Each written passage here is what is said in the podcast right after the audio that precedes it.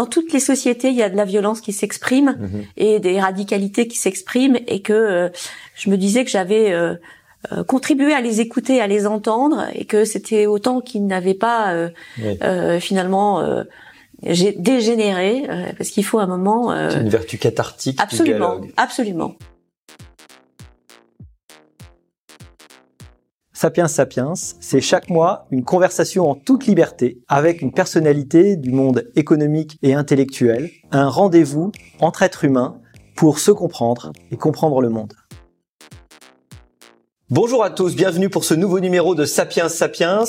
Ces derniers mois ont été marqués par euh, d'importants bouleversements sur le sur le marché du travail, entre difficultés de recrutement, idées autour euh, de ce concept de, de grande démission, nouveaux rapports au travail et fortes contestations sociales liées à la réforme des retraites. Nous vivons d'importantes mutations liées euh, à l'emploi et pour comprendre mieux ces évolutions, nous avons voulu en discuter avec une personne qui a eu l'expérience de ces sujets dans une grande entreprise fortement exposée à ces turbulences et c'est pour ça que nous avons le grand plaisir de recevoir Bénédicte Tillois. Bénédicte Tillois, bonjour. Bonjour Olivier.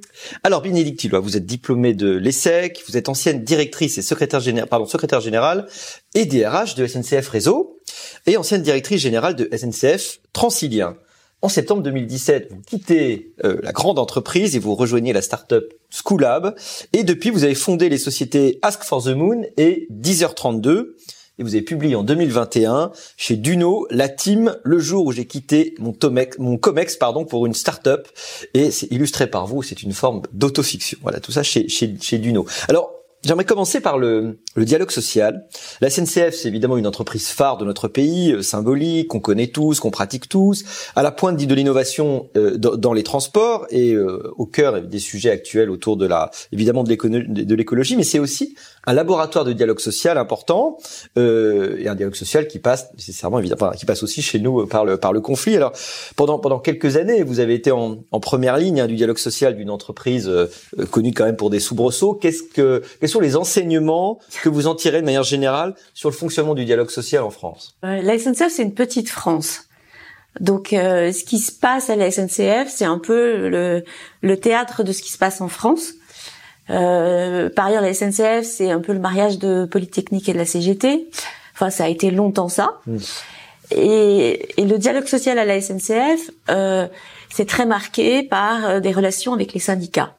Alors en fait, c'est pas que ça le dialogue social. Normalement, c'est le dialogue entre les collaborateurs, les salariés et les managers. Et c'est en fait là-dessus que doit se concentrer l'essentiel de ce qu'on de ce de, de, ce qui concerne les salariés dans l'entreprise. Mais il se trouve qu'à la SNCF, ces sujets sont euh, préemptés par des discussions sans fin avec les organisations syndicales.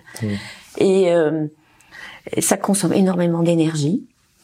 Euh, c'est parfois euh, un théâtre d'ombre euh, où le jeu l'emporte sur l'enjeu.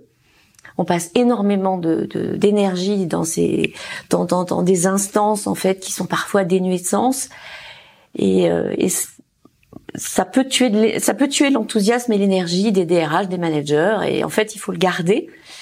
Euh, et si on fait euh, si on se dit les choses en fait pourquoi il y a autant de de salamalek autour de ces questions de, de dialogue social à la SNCF c'est que en réalité, comme les syndicats perdent potentiellement du pouvoir en France, ils ont concentré leur énergie là où ils avaient. Là où ils en euh, restaient, là où il en restait un peu. ouais, surtout là où il y a en fait, ils, ils détiennent en fait euh, la possibilité de bloquer le pays. Et Hmm. donc euh, être présent dans les raffineries, ça a de la valeur. Être Ouais. présent dans les transports, ça a de la valeur. Hmm. À une période euh, qui a maintenant un peu révolu, être présent à la poste, ça en avait aussi. Et donc d'une certaine manière, il y a une superposition des enjeux locaux de l'entreprise Hmm. et des enjeux politiques du pays. Et quand on aligne les problèmes euh, immédiats euh, de l'entreprise avec les problèmes du pays, on se retrouve avec des grands conflits tels qu'on a pu les vivre euh, en 95, en 2001, en 2007 sur les retraites. Enfin, moi, j'ai passé des heures carrées en salle de crise à gérer des conflits sociaux qui étaient liés à des phénomènes qui ne concernaient l'entreprise que de manière, on va dire, indirecte. Mais euh, les grandes organi- les, les grandes confédérations, les confédérations euh, syndicales sont attentives pendant les grands moments du pays à ce que les cheminots soient bien au rendez-vous euh, des conflits sociaux. Alors c'est un peu compliqué pour les managers ces moments-là, parce que ils ont assez peu de leviers finalement Oui, pour régler les problèmes. alors que vous avez les leviers liés à l'organisation. Exactement. Et donc en fait, on, on- tout le monde sait qu'en fait on discute euh, sur des sujets qui concernent, euh, Hmm. euh, qui, qui nous dépassent. Oui. Et pour autant, euh, on est au cœur des, des comment dire de la de la révolte ou de la ou de la ou des problèmes que que peut rencontrer le pays. Et quand il se trouve que quand il y a eu le, le phénomène des, des gilets jaunes, j'étais déjà partie Mhm. et je me suis dit que euh, on était en 2008, euh, 2018 de Mhm. mémoire, Oui. hein, et en 2018 c'était au moment où finalement il y avait eu la grande réforme euh, euh, des instances représentatives du personnel, où finalement les, les syndicats étaient moins présents dans les organisations, et je me suis dit que euh, on était sans doute euh, dans une période où euh, euh, les, les, les gens se sentaient moins représentés Mhm.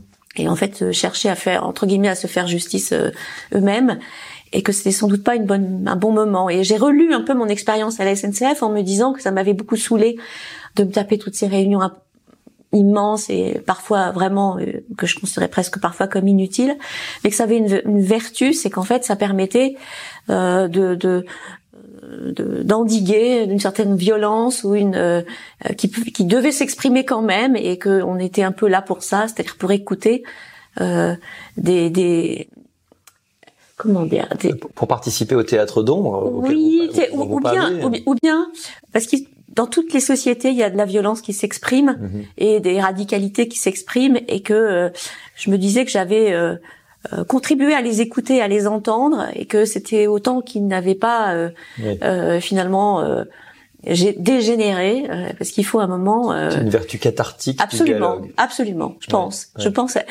al- je, je, je le dis avec le recul de ne plus y être hein. Hum, et sur le moment c'est infiniment pénible hein, parce qu'on a l'impression finalement qu'on peut pas faire avancer les vrais sujets Ouais. mais que on contribue en fait à un théâtre Hum. qui est là pour euh, je sais pas pourquoi en En réalité tout cas, pour servir d'autres propos que Oui, celui de oui. c'est si cruel pour les managers parce qu'en fait ils ont des vrais sujets à faire avancer. Parfois d'ailleurs ils peuvent pas le faire, hein. c'est-à-dire que Oui, parce qu'on a l'impression que du coup, les vrais sujets euh, sont sacrifiés finalement Bah, parfois, au profit oui. d'autre chose. parfois oui, moi il m'est arrivé de de pas pouvoir aller au bout d'une réforme d'organisation parce qu'il y avait un conflit qui se qui se présentait et que vu les enjeux nationaux on n'avait pas les moyens de l'engager par Mhm. exemple. Ouais. Donc euh, bon voilà donc la SNCF c'est une petite France qui est euh, euh, prise entre euh, donc quelquefois les fils euh, sont un petit théâtre de marionnettes dont les fils sont tirés par d'autres et c'est un peu déprimant. On imagine. Euh, depuis 2017, les partenaires sociaux ont été un petit peu écartés. On a l'impression des réformes sociales. Alors c'est vrai que vous n'y êtes plus à la SNCF de- depuis 2017, mais euh, ces manifestations assez inédites qu'on a pu avoir euh, semblent montrer paradoxalement un regain d'intérêt pour le syndicalisme. Euh, ce que vous avez montré, ce que vous avez évoqué tout à l'heure, c'est que le syndicalisme était à la SNCF en, en intercalé, enfin s'intercalait hein, entre finalement la, la direction et, et- et les gens.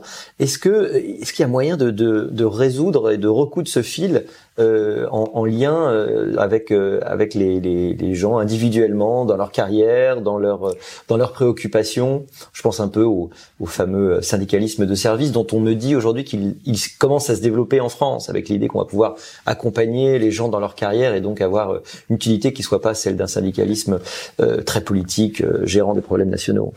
Bah, en fait, il est euh, quand, quand le bruit, quand le bruit et la fureur ont disparu, il est à l'œuvre en fait. On arrive Mmh. à discuter de ces Ouais. sujets. Euh, Entre moi- deux grands soubresauts, Ouais, voilà. il, y a, Moi- il se passe des trucs. Absolument. Ouais, Moi, j'ai dirigé les, les contrôleurs de la SNCF pendant six ans. hein. Mmh. Bon, c'est des gens Oui. qui ont une euh, des conditions d'exercice de métier qui sont particulières. Ils sont tout le temps dans les ils sont dans les trains, ça bouge tout le temps. Euh, ils sont confrontés, enfin, ce qu'ils demandent, euh, ils font du service, mais ils demandent aussi euh, aux gens de s'acquitter de- du titre de transport. Donc, ils ont parfois des, Pas des, situa- des situations un peu tendues. Mm. Et euh, euh, quand on est protégé d'une certaine manière de, de, ces grands moments nationaux, euh, le dialogue social a vraiment une vertu, c'est-à-dire c'est écouter ce qui se passe mmh. et essayer de résoudre en fait les problèmes auxquels ils sont confrontés. Mmh. Et moi, quand j'avais pris mes fonctions sur les questions de sur les sujets des contrôleurs, euh, le sujet c'était la violence dans les trains, la question de comment on régule la violence. Et, et, j'ai eu le sentiment de faire du vrai bon dialogue social, c'est-à-dire d'écouter ce qui se passait et de chercher à résoudre les problèmes. Euh, de les, les doter d'outils, de les doter euh, de, de, enfin, de les aider à avoir des nouvelles pratiques. On, a, on avait, à l'époque, je me rappelle, pour évoquer les sujets qui fâchent, on avait fait carrément des controverses. On avait organisé des controverses. C'est-à-dire, on prenait. Il s'agissait de poser les questions qui fâchaient. Poser les questions qui fâchaient. On se mettait quelque part. On faisait une sorte de grand forum. À l'époque, je me rappelle avoir invité Michel Field pour organiser le débat. Et on disait pourquoi on est en grève, pourquoi on n'aime pas porter l'uniforme, euh, pourquoi c'est difficile de représenter l'entreprise par les temps qui courent? Mmh, c'était des mmh. sujets qui étaient infiniment intéressants. C'était du vrai bon dialogue social, ça. Bon. Et euh, euh, ce qui m'a intéressé, c'est que il me semble qu'à la fin de l'année 2022, euh, c'était les contrôleurs qui étaient en grève. Oui, je me souviens. Et ils étaient en grève, euh, et ça avait un peu échappé à tout le monde, c'est-à-dire que ça a échappé aux organisations syndicales. Euh, en tout cas, c'est pas euh, c'est pas elles qui ont organisé le conflit, c'est les contrôleurs qui se sont manifestés et qui ont demandé à l'organisation syndicale si elles étaient d'accord pour poser un préavis en leur nom. Mais finalement, c'était une sorte de coordination.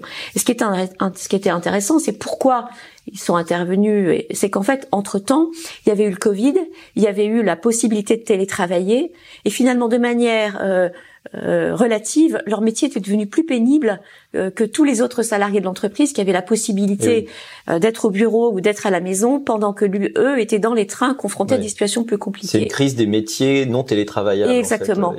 et, et, cette crise des métiers, elle n'a pas trouvé enfin, les organisations syndicales n'y étaient sans doute pas sensibles. Hmm. En tout cas, ne l'ont pas entendu. Là, peut-être que la direction de son côté euh, avait d'autres préoccupations et donc ça s'est manifesté par un mouvement qui est parti tout seul et les mouvements qui partent tout seuls c'est l'horreur parce qu'en fait on ne sait pas on l'a vu avec les gilets jaunes on ne sait pas en fait quel est l'interlocuteur qui est susceptible en fait finalement pour un DRH c'est pire quand même. Oui, c'est pire. Il vaut mieux avoir le syndicat. Bien sûr, bien. Hein. C'est toujours bien et on a toujours été d'accord avec, dans, y compris dans les grands moments difficiles avec les organisations syndicales. Je vais croiser le fer avec euh, quelques célèbre délégué de la CGT ou de Sud, hmm. on était en tout cas toujours d'accord sur le fait qu'il valait mieux s'engueuler un bon coup dans les instances euh, que de s'exposer à avoir hmm. des mouvements qu'on savait pas arrêter parce qu'on savait pas quoi donner pour arrêter les conflits. Bien sûr, on connaît pas les revendications et puis on sait pas quoi donner en échange. Alors vous avez un peu anticipé ma question sur euh, le rapport entre la SNCF et les leçons de management qu'on peut essayer de rechercher aujourd'hui euh, en France, hein, 280 000 salariés en tout, hein, c'est quand même. Enfin ça c'est avec les. Avec voilà, hmm. avec l'ensemble de, mais effectivement en réalité il y a, il y a, y a plusieurs bouts que les gens connaissent moins bien, mais euh, vous avez commencé à faire allusion, je crois, à des, des techniques intéressantes, hein, mais comment on organise le management dans une entité si grande? Quels sont les niveaux de management intermédiaires Effectivement, est-ce que c'est remis en cause? Alors, vous êtes parti avant le télétravail, donc c'est vrai que vous pouvez peut-être plus soupçonner que qu'avoir expérimenté ces choses-là, mais euh, l'évolution des métiers et peut-être le rapport au travail aussi, qui est quand même, je trouve, un des sujets que la, la réforme des retraites a mis euh, sur le devant de la scène. Hein. Euh, est-ce que euh, cette évolution du rapport au travail, vous l'avez vous l'avez observé et comment les entreprises réagissent face à ça?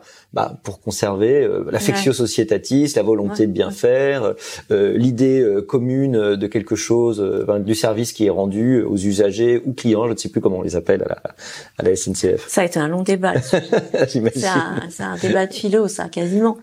Euh, la, ce qui, ce qui, ce qui caractérise le, la SNCF et les cheminots en général, c'est euh, un, très fort attachement au métier et au collectif. Mmh. Hein, c'est des gens qui euh, euh, se, se, reconnaissent entre eux et euh, se serrent la main tout le temps, ont besoin en fait de d'être les uns à côté des autres. Et je mmh. pense que le fait de télétravailler, ça va sans doute avoir des répercussions assez majeures mmh. euh, sur euh, l'entité qu'ils forment et le, mmh. le sentiment d'appartenance à l'entreprise. Alors, je peux pas en juger particulièrement pour la SNCF, mais dans d'autres organisations euh, que j'ai eu l'occasion de voir, comme par exemple Orange, puisque je préside leur institut des métiers, on fait un travail de recherche en ce moment pour regarder comment ce sentiment d'appartenance est en train d'évoluer. C'est-à-dire les salariés, notamment les jeunes salariés qui sont arrivés pendant la période de confinement, comment ils se reconnaissent en fait euh, appartenir à ce collectif qu'est l'entreprise.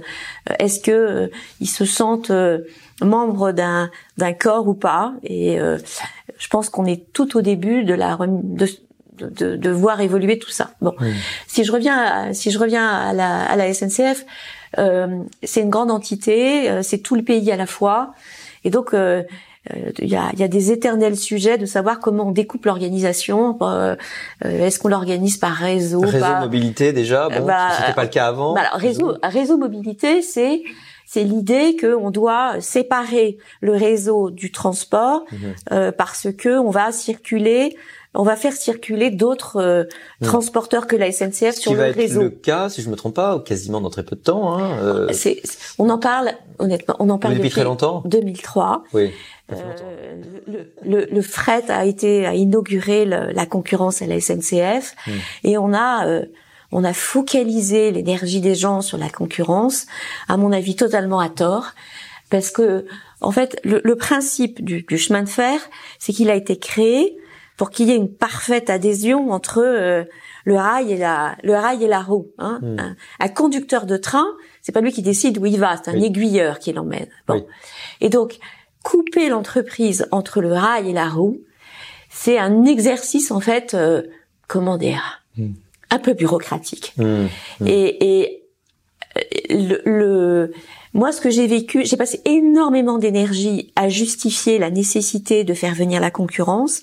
Dans les faits, on a quand même beaucoup détricoté des processus qui étaient très bien huilés et on a transformé beaucoup de personnes en notaires et euh, en gestionnaires de contrats, alors que c'était des gens qui avaient l'habitude de travailler ensemble pour faire un service de qualité. Donc, je, je ça m'ennuie de, de, de vous dire que je, je, je trouve que la concurrence n'a pas été si, la perspective de la concurrence n'a pas été euh, une si belle idée euh, à la SNCF parce que mmh. c'est crois plutôt à la vertu de la, de la concurrence mmh. en général. Mais je trouve qu'à la SNCF, ça a fait perdre beaucoup d'énergie et beaucoup de sens au métier. Mmh. On s'est retrouvé pendant des périodes au début où euh, il fallait la commission de régulation vérifiait qu'on ne donnait pas en Ile-de-France la prix, enfin on permettait pas aux gens de Transilien de rentrer dans les postes d'aiguillage, par exemple, au nom de la concurrence, alors qu'il n'y avait que Transilien qui circulait sur les voies. Vous voyez, ça mmh. avait un petit côté un peu ridicule, où on jouait à la dinette ou à la marchande entre nous, euh, mmh. pour obéir à des lois sur la concurrence qui, en fait, étaient complètement euh, non-sens. Il y a quand même des innovations, je trouve, intéressantes qui ont été faites et dont on a l'impression qu'elles sont un peu liées à cette arrivée à la concurrence. On va peut-être en parler après. Alors, j'ai quand même envie de parler d'un truc quand on parle de la SNCF. On parle un peu des régimes spéciaux. Peut-être disons un mot là-dessus.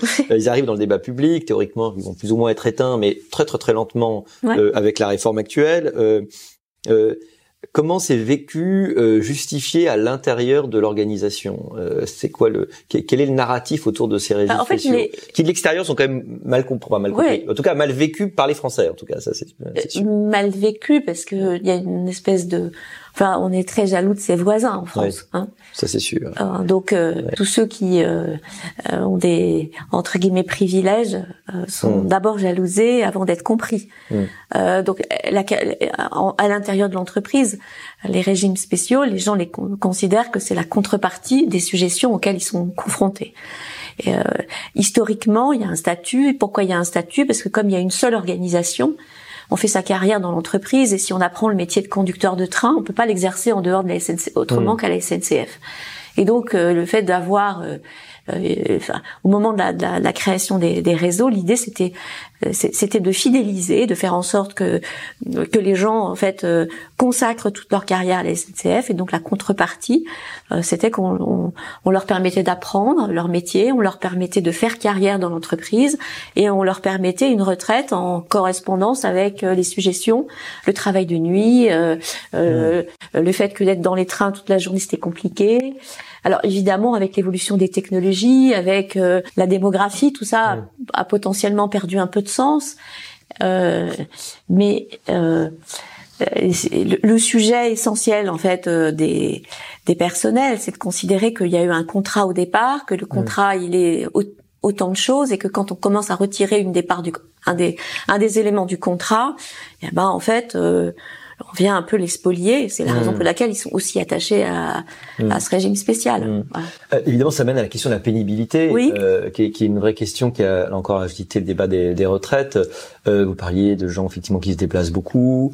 Euh, on comprend que la condition du conducteur de train n'est évidemment pas celle euh, du temps de la bête humaine, mais, mais que le travail de nuit, euh, que le déplacement constant fait partie des pénibilités. Oui. Est-ce qu'à votre avis, c'est vraiment quelque chose qui qui distingue beaucoup de métiers D'ailleurs, quelle proportion euh, de la SNCF de, de plein d'autres métiers? Tous les métiers d'opérateurs euh, qui sont liés notamment aux horaires de train Hmm. sont pénibles au sens où ils introduisent dans la vie quotidienne une euh, une, une, une incertitude permanente. Hmm.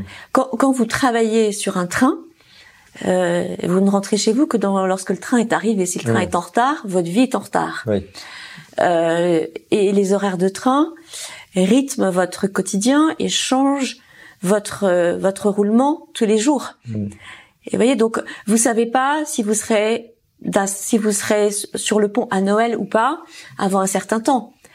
Oui. Et donc, le, au moment où on fait, on parle beaucoup du fait qu'il faut une qualité de vie au travail versus une, une, enfin, une, une bonne- un bon équilibre entre la vie personnelle et la vie au travail. La, la, la vie des cheminots, le travail rentre dans la vie des cheminots euh, de manière beaucoup plus profonde qu'elle ne peut rentrer dans, dans la vie d'autres personnes. Alors, c'est pas vrai euh, de celui qui travaille à la comptabilité ou celui qui travaille euh, à, à la direction financière. Mais euh, c'est en revanche euh, tout à fait euh, vrai pour les métiers euh, des opérateurs. Et d'ailleurs On aujourd'hui, dit la- roulants, non C'est on ça dit les roulants. en fait. on dit hein, les roulants. Alors, il n'y a pas que les roulants, il y a aussi Oui. ceux qui travaillent dans les postes d'aiguillage. On travaille la nuit dans un poste d'aiguillage.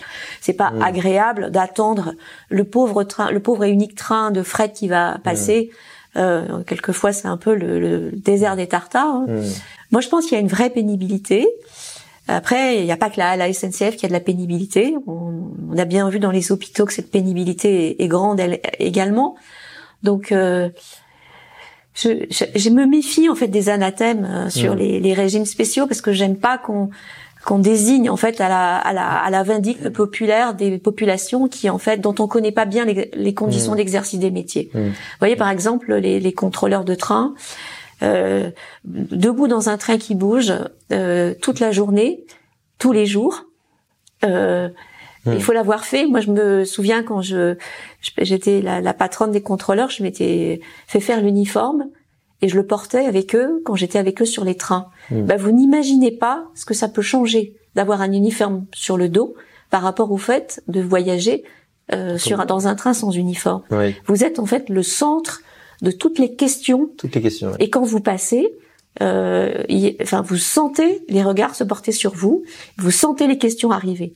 Alors, il y a des gens euh, euh, formidables qui adorent ça, et puis il y en a au bout de leur vie professionnelle euh, qui trouvent que ça devient difficile. Et la pénibilité, c'est aussi ça, c'est-à-dire la répétition du métier et la difficulté à l'exercer dans le temps. Et je Une- pense que c'est une des choses. énergie très importante. Oui, c'est en fait euh, le feu sacré Hmm, hmm. le feu sacré, il faut réussir à le maintenir toute une vie.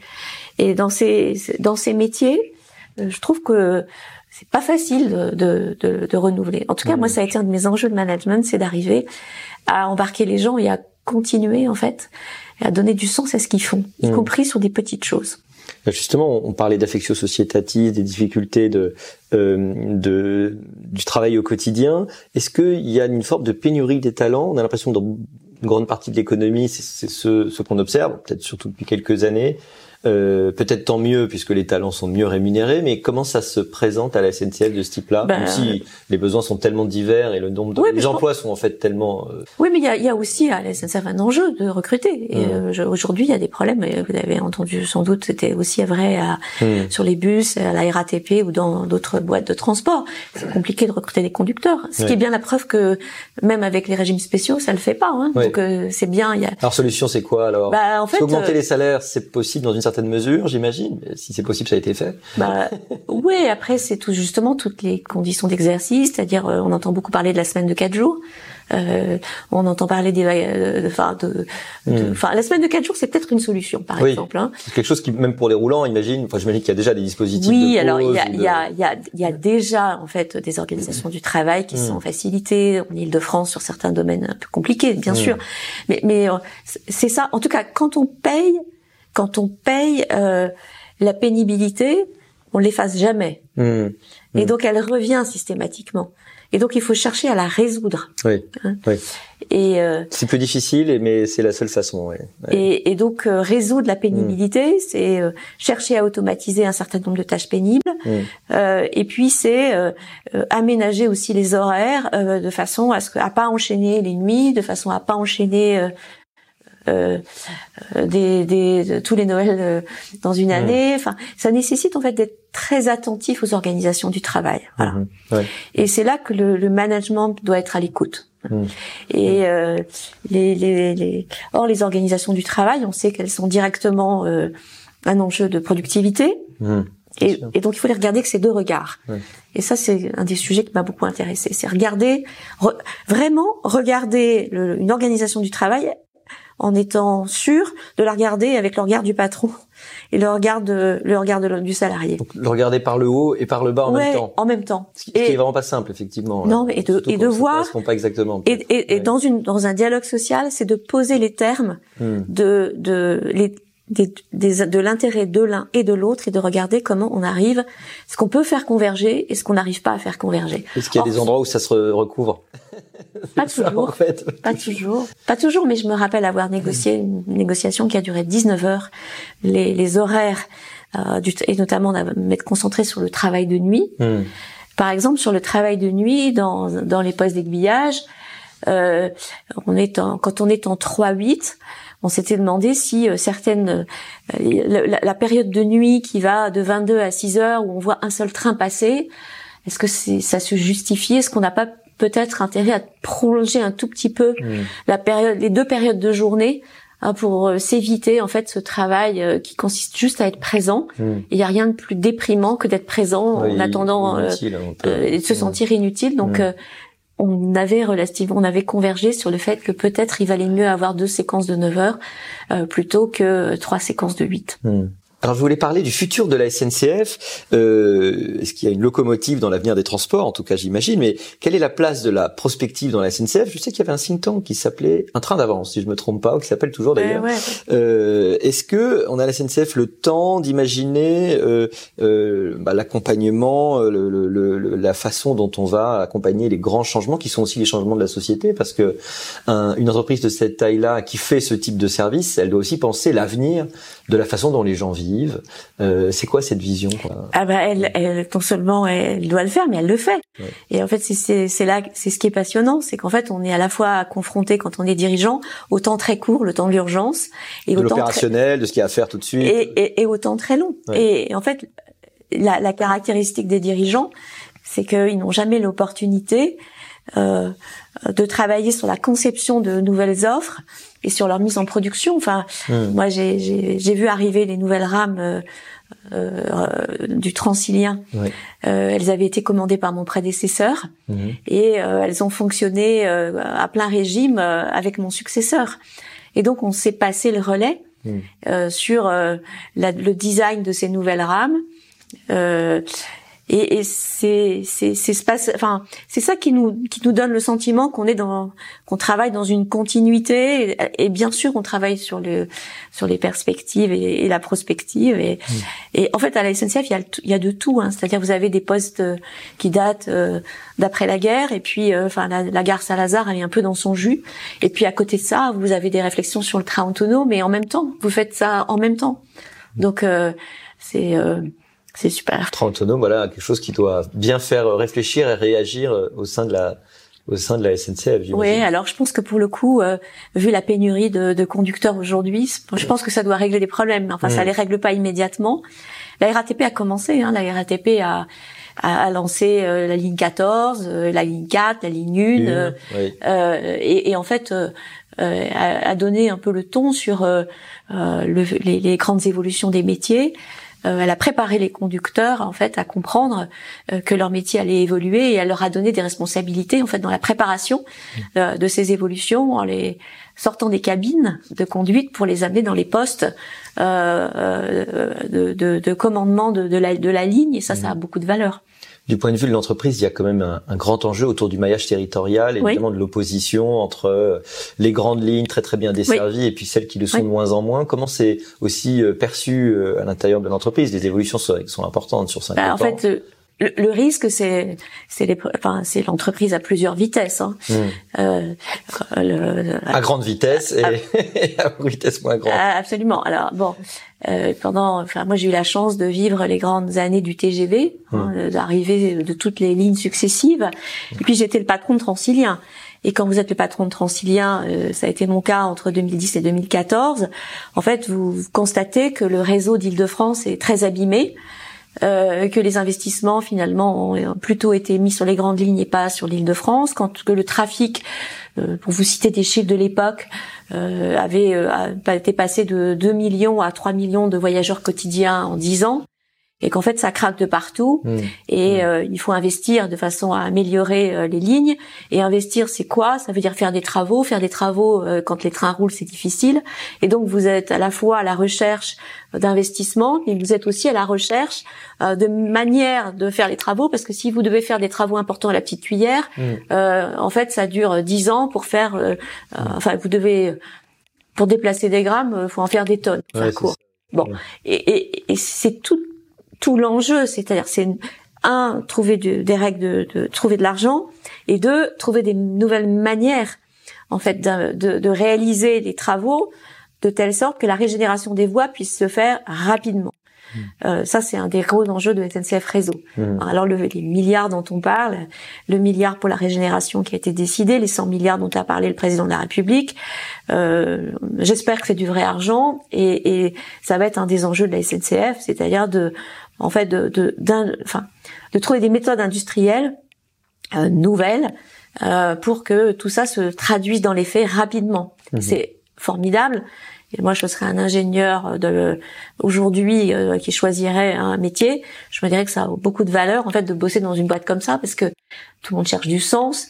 La SNCF, elle a une c'est elle, elle, a une super vertu, c'est que elle est du côté des solutions et pas des problèmes. Mhm. Mhm.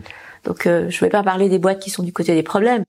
quand on est, euh, quand on est, c'est une autre question. Quand on est, quand on a la chance d'être une boîte qui est du côté des solutions, ça doit attirer des talents. Ouais, hein. bien sûr, bien sûr. Alors vous avez quitté le Comex de la SNCF pour rejoindre le monde des startups.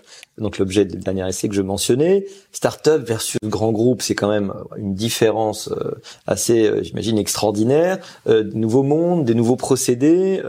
Qu'est-ce que ça a apporté justement ce regard sur deux mondes Est-ce que bah, le regard sur le grand groupe nourrit votre regard sur les startups? Et puis j'imagine évidemment réciproquement. Ouais, ouais. En fait, j'ai eu l'impression de passer de l'infiniment grand à l'infiniment petit. Hmm. je suis passée d'un monde dans lequel avoir euh, plus de 55 ans euh, était plutôt euh, un signe d'expérience et de légitimité, à un monde dans lequel c'était plutôt une faute de goût. oui, la plupart des gens sont très jeunes, j'imagine. Oui, oui, oui. Elle pense que, enfin, elle, pense que finalement tout ce que vous savez, mm. ça a plus beaucoup de valeur et que donc, euh, mm. ouais, bah, il y a un peu de, de, je vais pas dire que d'anti-agisme. Bon, mm. Enfin, vous avez entendu quai boomer, pas le genre de truc. Sûr, c'est sûr. Euh, bon, voilà, j'ai un peu, j'ai vécu tout ça. Ce qui m'a beaucoup intéressé, ça a été euh, de, re, de me reconnecter euh, à la manière dont les choses sont faites. C'est-à-dire, dans une start-up, vous n'avez pas euh, dissociation entre la conception et, les opérations. Euh, vous faites vous-même, vous testez vous-même en fait les choses que vous inventez. Et ça, c'est assez cruel. Et euh, quand, quand vous avez passé votre vie à faire, à faire faire, à prendre, enfin, il y a un moment, euh, vous, vous, êtes loin du ballon, pas. Hmm. Et quand vous arrivez dans la start-up, là, vous vous retrouvez euh, confronté euh, à la réalité opérationnelle d'un certain nombre de sujets, les questions de cash, le fait qu'il faut payer les gens à la fin du mois, et que une start-up c'est un chat de Schrödinger, c'est-à-dire il est à la fois vivant et mort en même temps. vous pouvez ne pas euh, ne pas survivre à votre mm. au mois qui vient, mm. et en même temps vous avez tout l'avenir devant vous. Mm. Et c'est une autre façon de réfléchir. si, si je, je, reviens sur la SNCF, j'ai beaucoup dû engager des plans de réduction d'effectifs.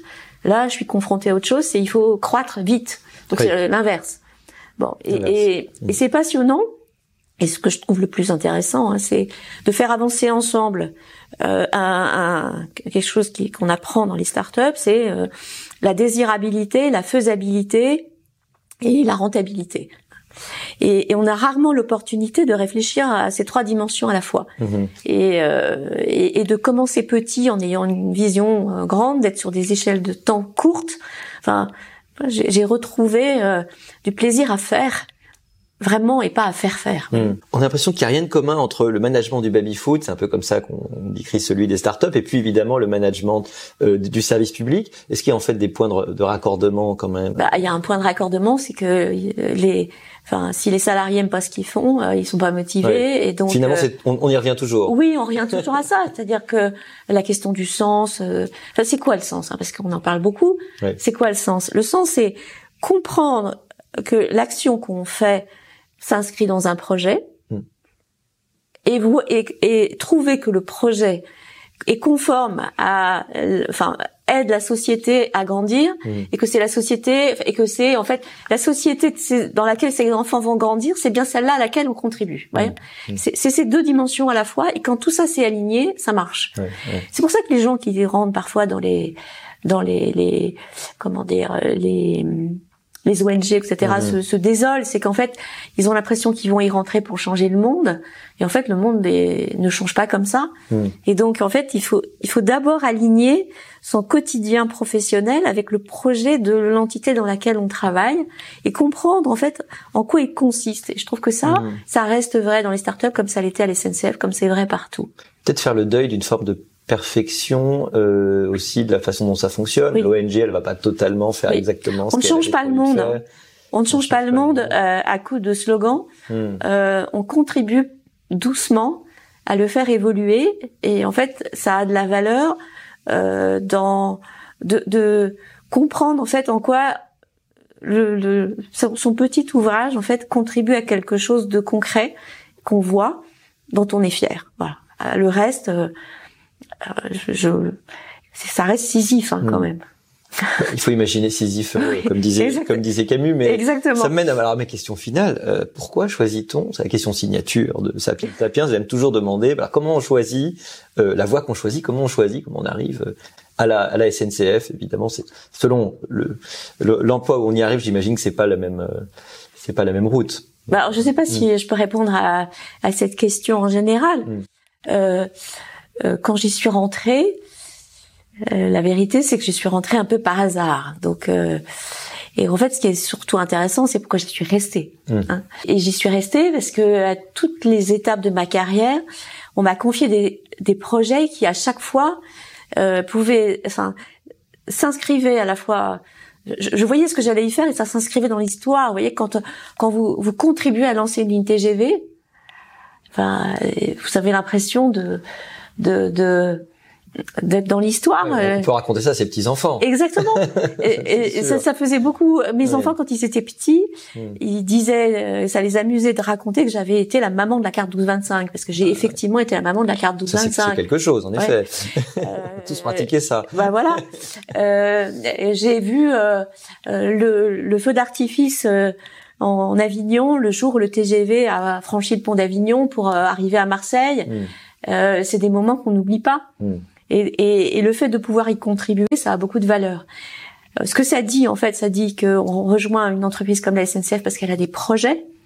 Et, et c'est tout l'enjeu, en fait, des dirigeants, c'est d'arriver à, à, à, à, à- à faire euh, émerger des projets et à faire que des gens qui pourraient être dans la controverse parce qu'ils ils sont politiquement euh, en désaccord, euh, qu'ils ont une vision du service public qui qui est pas la même. euh, euh, on peut dire qu'il y a encore un peu de lutte des classes à la Mhm. SNCF, mais tout l'enjeu c'est d'arriver en fait à faire conver- converger les regards et les énergies sur des projets qui sont grands et dans lesquels les gens euh, sont fiers de travailler. Le, le, le record, euh, les 574 km heure, on avait tous des frissons. Mm. Et euh, à l'époque, moi je travaillais, dans, je travaillais dans un bureau, mais il n'empêche que j'avais l'impression de faire partie de l'équipe qui était à bord du train. Hmm. Merci beaucoup, Bénédicte Tillois. De rien. Merci. Merci Olivier.